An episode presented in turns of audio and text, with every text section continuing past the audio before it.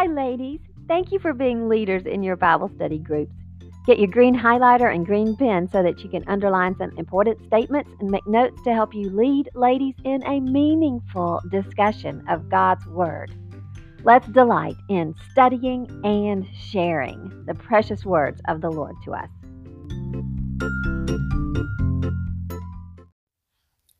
This is the Leader's Guide for Justice and Mercy. I'll be discussing lesson 10 and 11. I am on page 53. So, listen up! Micah is repetitive, so there might be some things in this lesson that seem repetitive, but that's a good thing. Let's start with the first question in the middle of the page, and it is What is the first phrase in Verse 9, Micah 3 9. You were to write it in all capital letters with an exclamation point. Listen to this. One version says that. Another one says, Hear this. And another version says, Now hear this. So that's what I was looking for. And then in the next italics comment, um, it was urgent. This was an urgent announcement that Micah was making. Who was supposed to listen? Who was supposed to listen up? According to Micah 3 9 and 11. The leaders, the house of Jacob, the rulers of the house of Israel. And verse 11 is spoken to the leaders and the priests and the prophets. So we're just um, getting a better understanding of who those leaders and rulers were. We have seen their behavior in chapter 3, and it is pretty bad behavior. Micah said, You hate good and love evil. And he uses even stronger language now. So, what do these leaders, priests, and prophets do according to Micah 3 9 through 11? They abhor justice, they pervert everything that is right. Um, that's from the CSB the ESV says they make crooked that which is straight. But I do like the way that the Christian Standard Bible has put it perverting everything that is right. Yeah. Um, how do they do that? They issue rulings for bribes.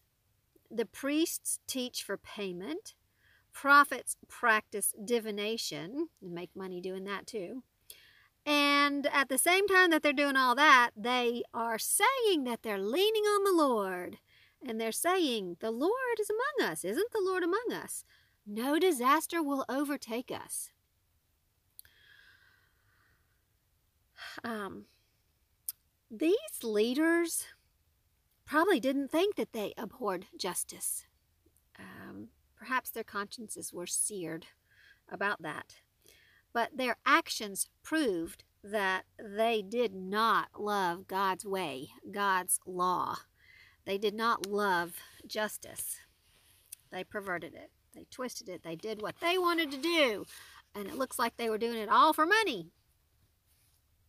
On page 54, it says the problem was in the heart, not the head. Based on Micah 3:11, why did the rulers think that they would be kept from harm? well, I said this a minute ago, they thought that they were leaning on the Lord. They were saying, Isn't the Lord among us? And no disaster will befall us. So let's talk about this question. Have several ladies share their answers. Um, what do you think about the inconsistency between the ruler's beliefs and their behavior?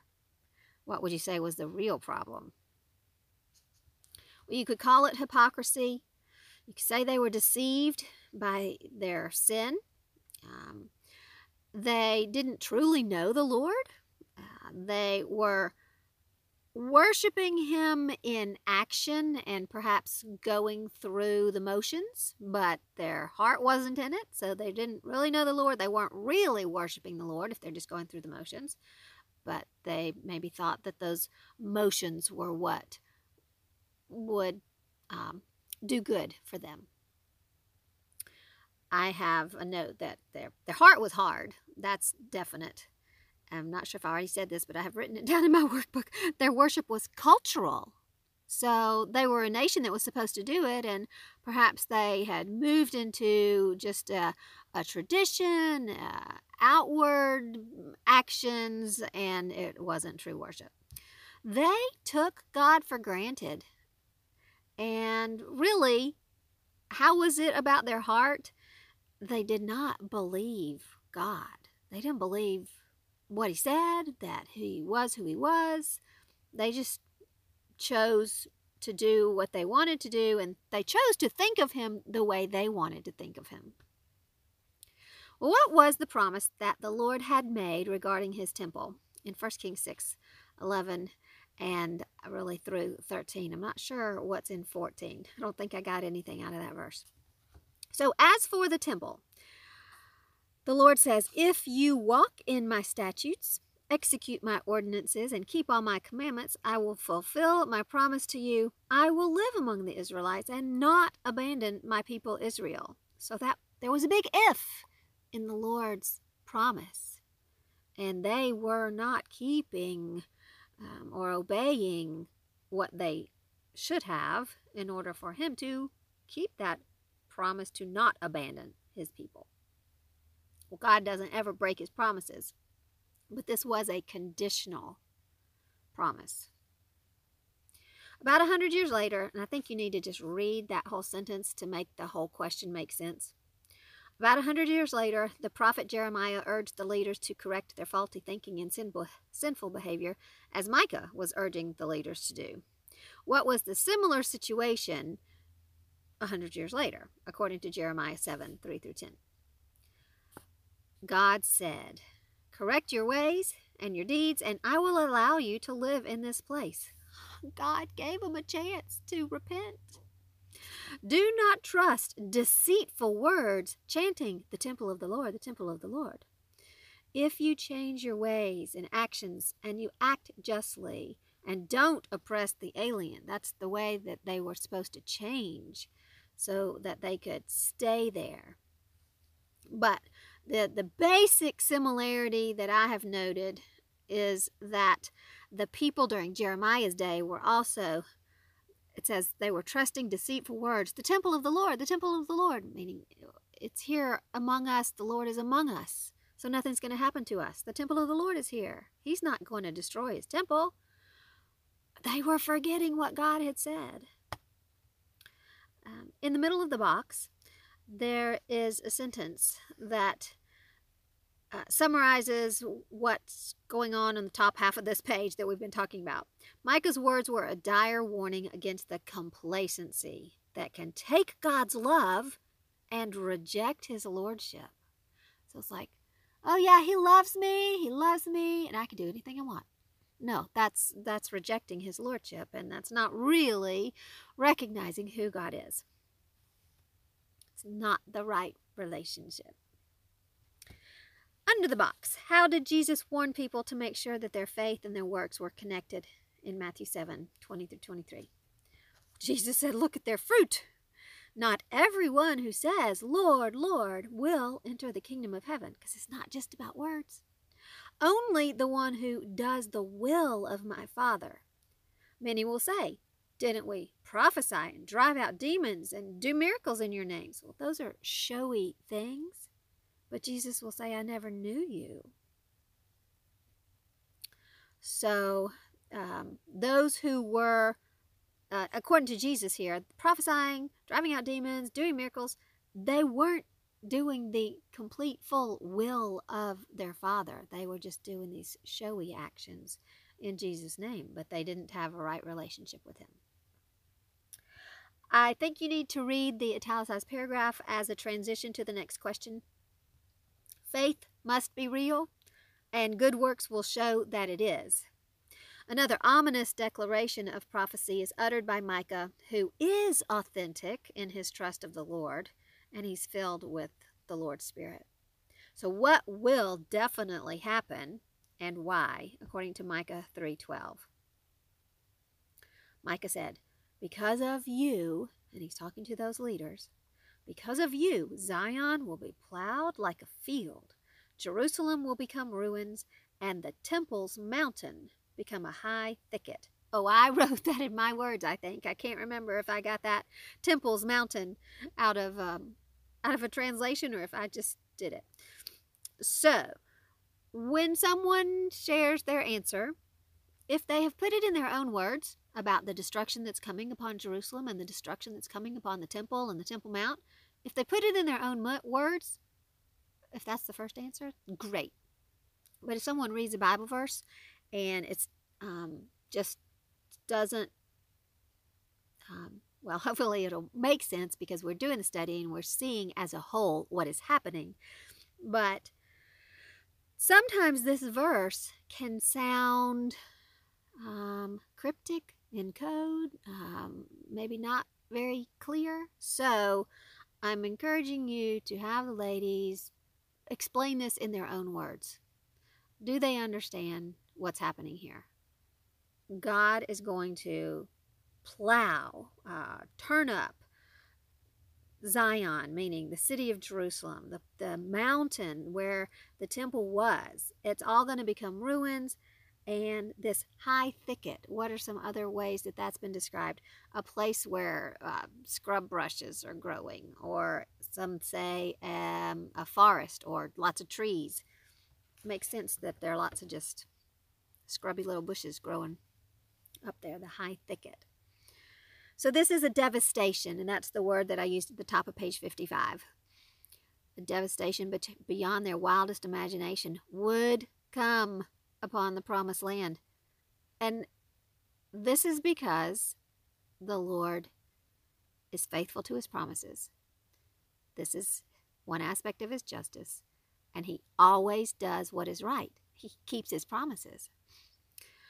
So we looked at this verse in Deuteronomy 32 4. How is the Lord described here? He is the rock. His work is perfect. All his ways are entirely just. He is a faithful God without prejudice. He is righteous and true. So that's a beautiful, wonderful description of God for us. In the next paragraph, I have said that the Lord judges his people, his city, his land, and his temple in a very destructive way. But that's nothing compared to the devastating judgment that came from the Lord upon his own beloved Son, Jesus. And then there is this incredible statement the justice of God made a way for our salvation. So we want to think about that. With reverence and gratitude, note the justice, the judgment, the wrath of God that was carried out on Jesus Christ, Son of God, based on Isaiah 53 5 through 10, and note the reason for the judgment. So there was a lot here, I know, and I wrote small and still really couldn't write everything. Verse 5, um, let me see. I think here's what I did. I have written, okay, here's the justice of God and his judgment. And I've made notes from verses 5, 6, 7, and 8. So I'll share those. Um, Jesus was pierced, crushed, punished for our transgressions and iniquity. So that answers, I mean, you know, it's in the verses, so you're answering oh, several questions at the same time we, uh, verse 6 we went astray and the lord punished him jesus for our iniquity. Uh, verse 7 he was oppressed and afflicted.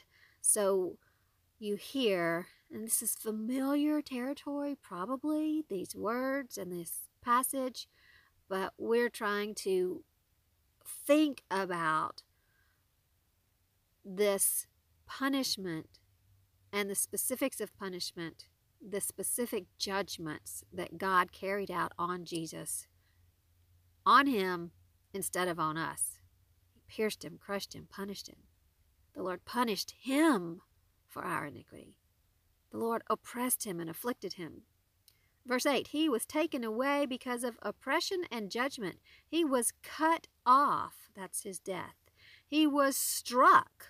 I mean, really, Truly, he, they hit him. They struck, the soldiers struck him. And the Lord said He did it for my people's rebellion. And we have seen that word rebellion in our study of Micah. Uh, we understand that sin is rebellion against God and His ways. So I didn't really um, define the wrath of God, but those were the results of the wrath of God against sin, and He poured out His wrath against sin on His Son in the ways that I've just described. And then um, I just have another comment about the justice of God as I was just thinking about God doing what was right here. This is mysterious, isn't it? Jesus did nothing wrong. He did no violence. He spoke nothing wrong. But the Lord crushed him. And that to our minds, I mean, it is opposite of what God has said that He would do. He says He will uh, reward those who do right and recompense those who do wrong. And now it seems flipped with Jesus, but that shows us how incredible this was. And it is also showing us that God allowed Jesus to take our place. So we're the ones who did wrong. And the judgment that we deserve, because sin has to be judged, the judgment we deserve came upon that innocent man, uh, the God man. So I hope that the, the substitution of Jesus in our place will not just be words that we say and like, oh yeah, I know Jesus is my Jesus in my place, but just thinking about why he did not deserve this. How is that justice? I think it emphasizes and helps us see how he substituted. And and God decided that that was the right way to carry out the judgment against sin that had to happen. And it is still mind blowing and mysterious. Um, and I'm really overwhelmed with emotion as I think about it. That's that was the grace of God, the love of God, the justice of God, all together. The mercy of God. It, it's all there. Wow. So praise the Lord for what he did. And back to the statement right before that question the justice of God made a way for our salvation. Perhaps, um, so I hope that y'all will talk about this question some. And perhaps something to ask off book might be Can you imagine the justice of God if He had not put Jesus in our place? um, there would be no salvation. So that makes it um, all the more sobering. Well, once you have um, kind of come to the end of that discussion, the next question is about Jesus, but in a different way. What does Isaiah 42, 1 through 4, tell us that Jesus, who is the servant of the Lord, what does he do regarding justice. Um, this Isaiah 42 says, He will bring justice to the nations. He will faithfully bring justice. He will not grow weak or discouraged until he establishes justice. So he knows what it is and he's all about it and he's going to make it happen. What does 1 Peter 3:18 tell us was the purpose of Jesus suffering Christ suffered once for all, the righteous for the unrighteous, that he might bring you to God. So Jesus knows all about justice and injustice. And Jesus himself, this is not in the workbook, I'm just thinking about it, carried out justice and loving what was good.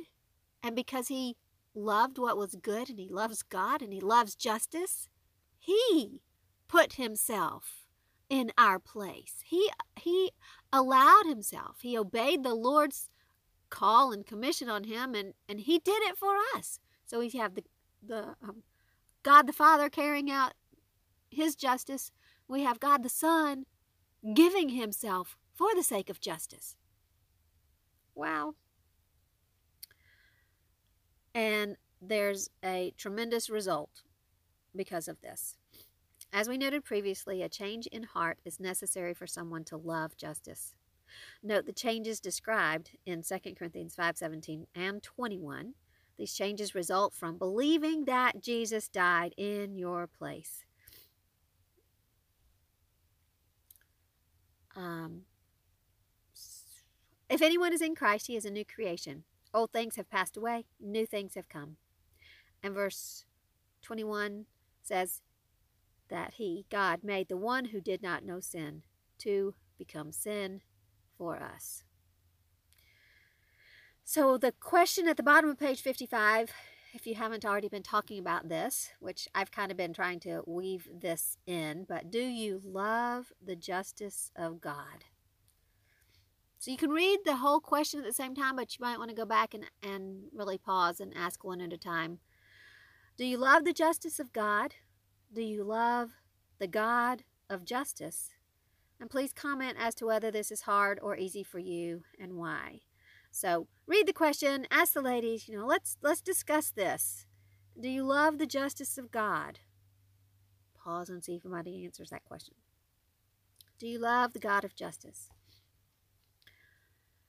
I said that um, the justice of God is so good to ponder. I am thankful for it. I trust the justice of God, and I am thankful to be growing in my under my my my understanding of it and my love of it.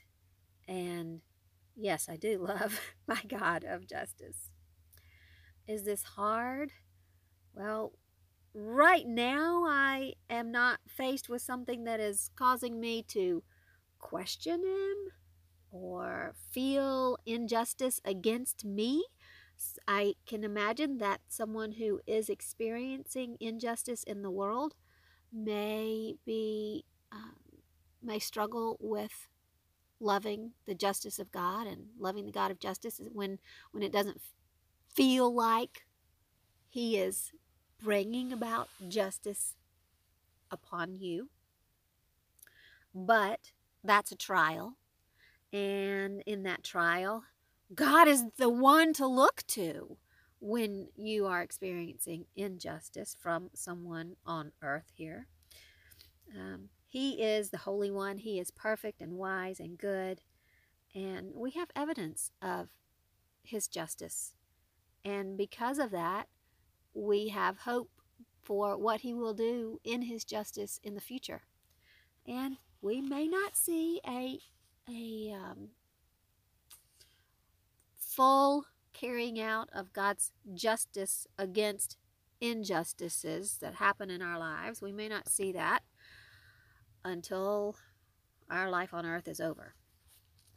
And that is a time that we are, while we're there, this is a time to pray for God's grace and mercy and strength in our lives and for those who are committing the injustice.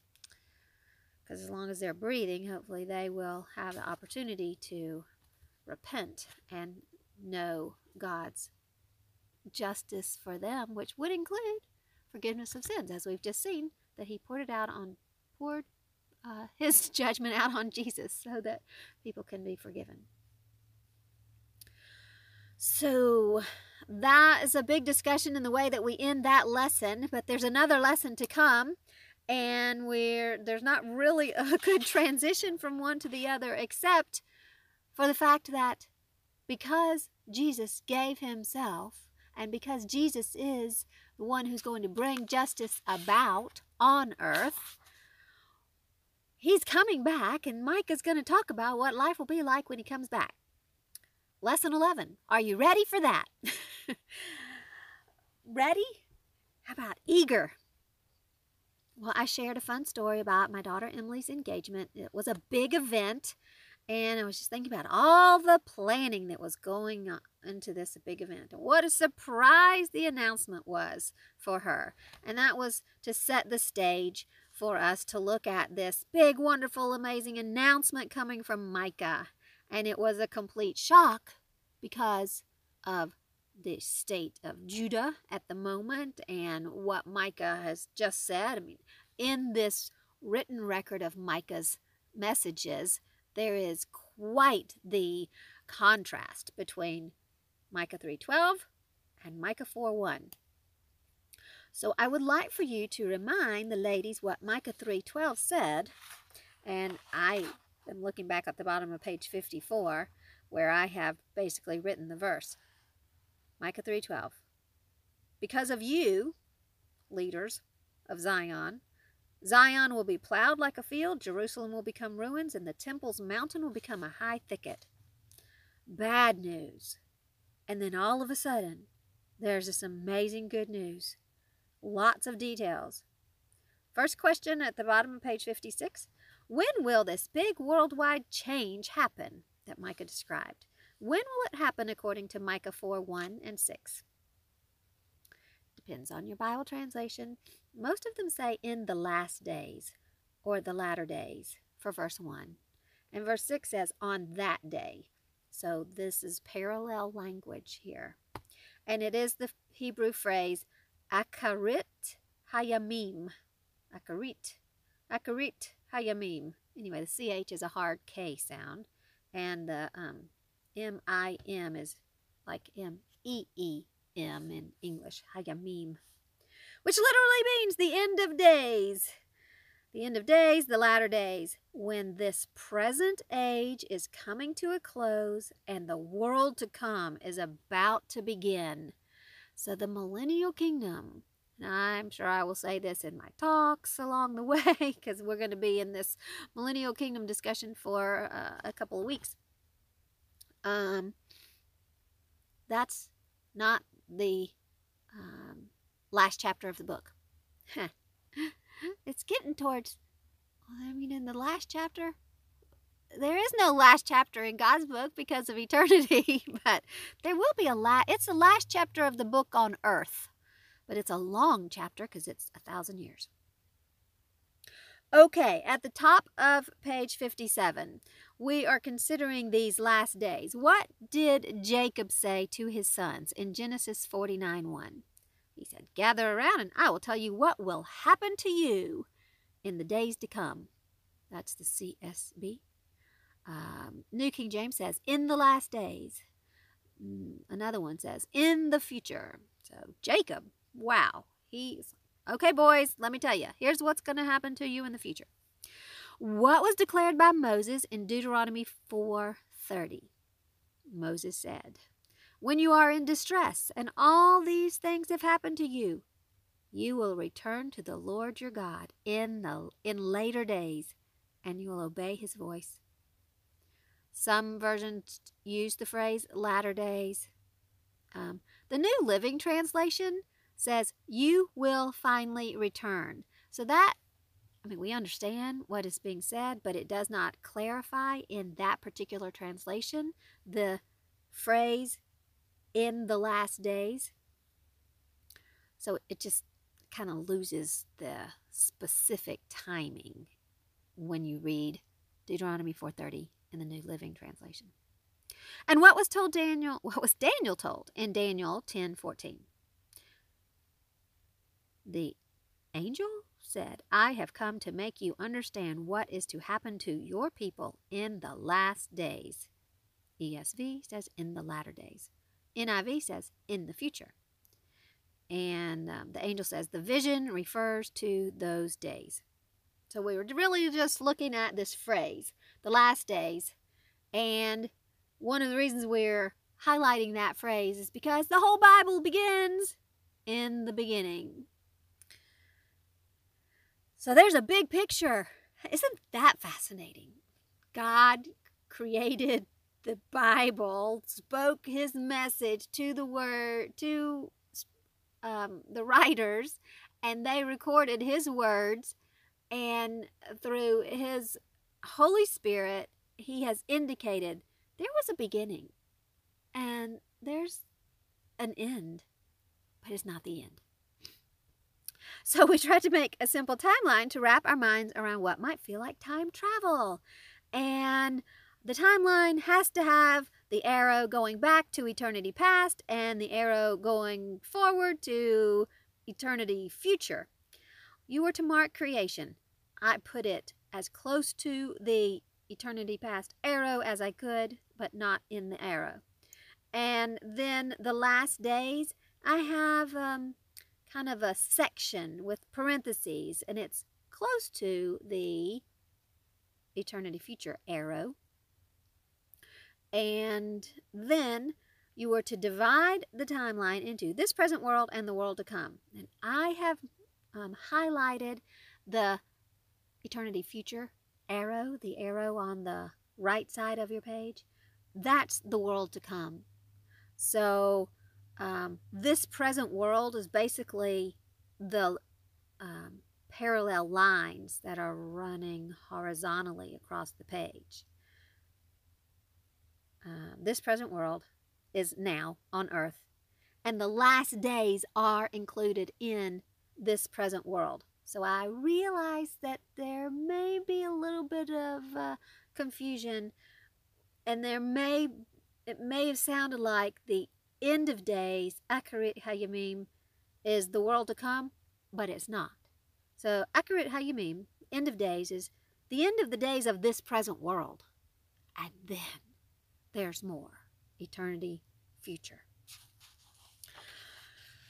Okay, um, I'm going to put a picture of my timeline on my website at the leader's guides for this um, lesson so you can see it visually what I've just tried to talk about.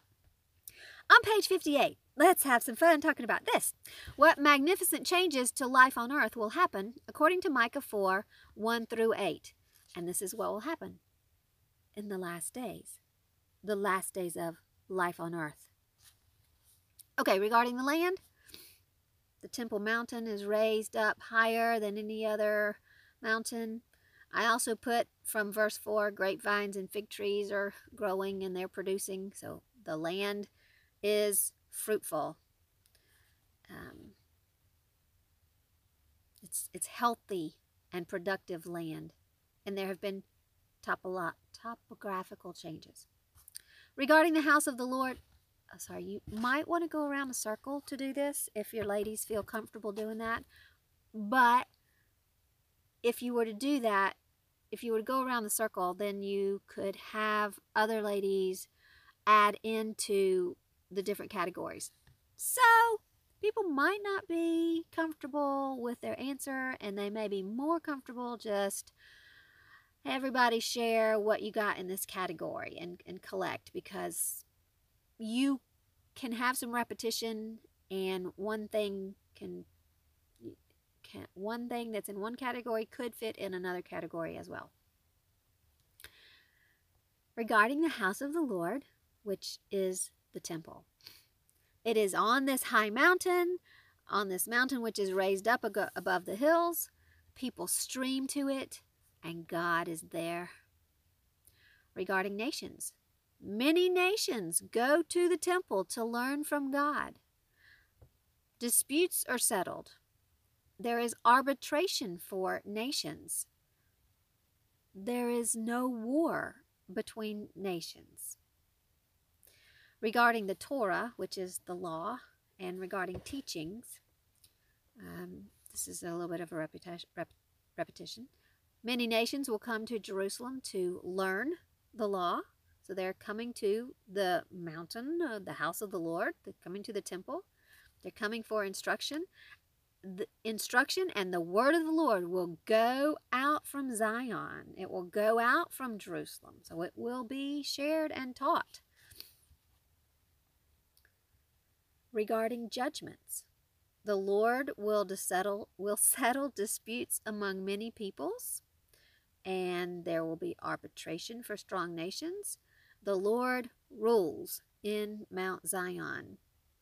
So this is when he's carrying out his justice, like we saw in the previous lesson, Isaiah 42. Regarding peace, there is peace. The Lord brings it. And this when I'm saying the Lord, I'm saying God, and really it's the Messiah, but it doesn't say Messiah in any of these verses, so this I haven't used that word in my answers um, regarding peace. So the Lord is bringing peace through his Messiah, through his King, through his shepherd. There is no fear in Israel weapons become tools for farming and so there are no swords there there's no war there's no training for war this is the peace that is among people regarding worship israel will walk in the name of yahweh forever how great is that and regarding prosperity from verse 6 and 7 it says israel becomes a strong nation and this word strong, I think I bringing this up in a later lesson that we haven't gotten to yet. But it can mean um, numerous, a lot of people. It's a strong nation because it's a big, large nation. A lot of people make it strong. And verse 4 said, The grapevine and fig tree are there, so there's no fear for their food. There's abundance from the land, and that's prosperity. So those are the details from Micah 4 1 through 8 that we're getting an overview of, and we are going to spend more time on these different aspects of the millennial kingdom in lessons to come. There are so many aspects to this wonderful time in the future, and there are many other scriptural references to it that we're going to not look at all of them right here, but we'll start getting a view of a few other things. Well, Micah began by telling us about the mountains. So I have some fill in the blanks. Just have someone read. Maybe one person can read both of those sentences above the box. Fill in the blanks. According to Micah 3:12, Zion is plowed like a field, Jerusalem is ruins or a heap of rubble. The mountain of the temple is a hill. Uh, it's like a thicket. It's overgrown with brush. It's a wooded height. I'm giving you option, different options that could be filled in the blank there. And according to Micah 4 1, the mountain of the Lord's house shall be established as the highest mountain, and it will be exalted above the hills. So again, there's that tremendous contrast between what God would allow to happen to Mount Zion in Jerusalem and then what he's going to do to it and what he will bring about for the millennial kingdom. At the top of page 59, how is the mountain of the Lord described in Psalm 48, 1 through 3, and verse 8, and Psalm 68? It's Mount Zion, the city of our God, the city of our great King. It's called a holy mountain. It rises splendidly. It's the joy of the whole earth. God is known as a stronghold in its citadels. It is the city of the Lord of hosts and it is established forever. It's the dwelling of God, and He will live there forever. Isn't that? That's just so beautiful, especially as we're thinking about all of that in relation to the millennial kingdom and this, this point in time.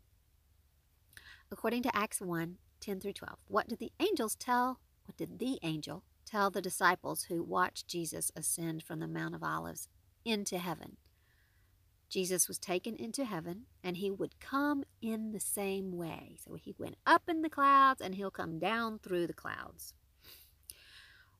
He'll come back. What will happen to mountains, valleys, and rivers when Jesus returns to earth? According to Zechariah 14 4 and 8 through 11. The Mount of Olives will be split in half from east to west, forming a huge valley so the mountain moves. It moves north and south. Um, on that day, living water will flow out from Jerusalem. Half of it goes towards the eastern sea, half of it goes to the western sea, which is the Mediterranean Sea. So I think we got uh, land flowing to the Mediterranean Sea, and I think the Jordan, the um, Dead Sea. Summer and winter water flows. The land south of Jerusalem turns into a plain, and people live and never again will experience the curse of destruction. That's a great promise. And then we go to Ezekiel. What did he see in his prophetic vision of the future of Israel? What did you learn from Ezekiel 40 and 43 about the mountain, the city, the temple, and the presence of the Lord? Here are the notes that I made. The mountain is a very high mountain. On its southern slopes, there's a city and there's a gate around the city. And then all of a sudden, Ezekiel is seeing the temple and a wall around the temple. And he sees the glory of the Lord enter the temple through the east gate. And the Lord said, This is the place of my throne and the place for the soles of my feet, where I will dwell among the Israelites forever. Do you want to go there? We will in our glorified bodies. We will return to the earth from heaven because we will have been raptured We'll be in heaven during the tribulation. We return to the earth with Jesus, and we see all this on the earth. We will go there, and everyone else will want to go there too. So we're looking at the people that we talked about or saw about the nations going to the mountain. According to Micah 4 1 and 2, who is going and how many are going? peoples will stream to the mountain of the Lord, and many nations will go. So these are actually two different words. There's a parallel, but there's um, a little difference, a little nuance we want to pick up. Peoples is the Hebrew word yam. if you're from the South, you might want to say yam, and that makes you think of sweet potatoes, but it is sweet that all these people are going. The Hebrew definition is could be nation, people, kinsman, and tribe. But it this word is used for large groups of people and it's used for people in general. We have a different word, nations, the Hebrew word goyim. And or that goyim is plural, goy is singular. So I don't know which word's going to show up when you look up that Strong's 1471. In the verse, it's a plural word, goyim, meaning nations, plural, and these are Gentile nations, heathen nations, meaning that they were not the Israelite nations. Uh, goyim are anybody that's not a Hebrew or an Israelite, Gentiles And they were heathens and pagan if they weren't Israelites because they didn't worship God. Um, but these people are now going up the mountain to worship God, so they're not heathens and pagan, pagans going to worship God. All right, I'm turning page 60. Based on the word definitions above and what you've already seen in the whole passage, what will be the relationship between Israel and the rest of the world? so up, um, I didn't read that italicized line, but I probably should have. The peoples and the Goyim are telling us that there are literal geopolitical nations, different ethnicities. Israel is its own nation and people group, and everybody else, there is another, there are various people groups. So you have a multicultural convergence in Jerusalem. Um, what's the relationship between Israel and the rest of the world? What will be the attitude between people of different backgrounds? Israel as a nation is going to be respected. They will be a prosperous nation. They will be welcoming these nations. They will be hospitable. Other nations want to come to Israel and be there in that land. Um, everybody's getting along. And I'm sure the ladies can share other aspects of this, but this is a time of peace. What joy there can be now. And um, how about a lot of fun? Uh, it's just going to be a lot of fun, too. well, what can you do now to live the way the Lord intends for all people to live in the future? What can we do right now? Let's just can can we who know this and we who know the Lord, can we have an attitude of getting along with each other? I mean, in the church, but if you're an individual with uh, knowing other people, let's be nice to them. Let's not be partial. Let's meet and greet others. Let's respect cultural differences. Um, you can embrace them and enjoy them. I encourage you not to embrace a um, religion of another world nation. Um, don't involve yourselves in practices of religious things from other world religions. I'm not saying any of that very well at all, but beware. Um, but it's going to be wonderful to be able to rejoice before the Lord with peoples from all over the world. It's just, it's going to be good. Better than good. Well, we'll keep thinking about these things as we go through these lessons. You can close this with the uh, comments in the italicized paragraph. There will be a rushing river of people going up the mountain, a constant flow. Everyone will want to worship the Lord and learn from Him. That gives us all joy. We're looking forward to seeing that happen when Jesus comes back and reigns as King. I hope you have um, two really good discussions of these lessons. Um, they are connected, even though we kind of go from one topic to another. They are dependent on each other. Thank you again for your time and your leadership. That's all for now.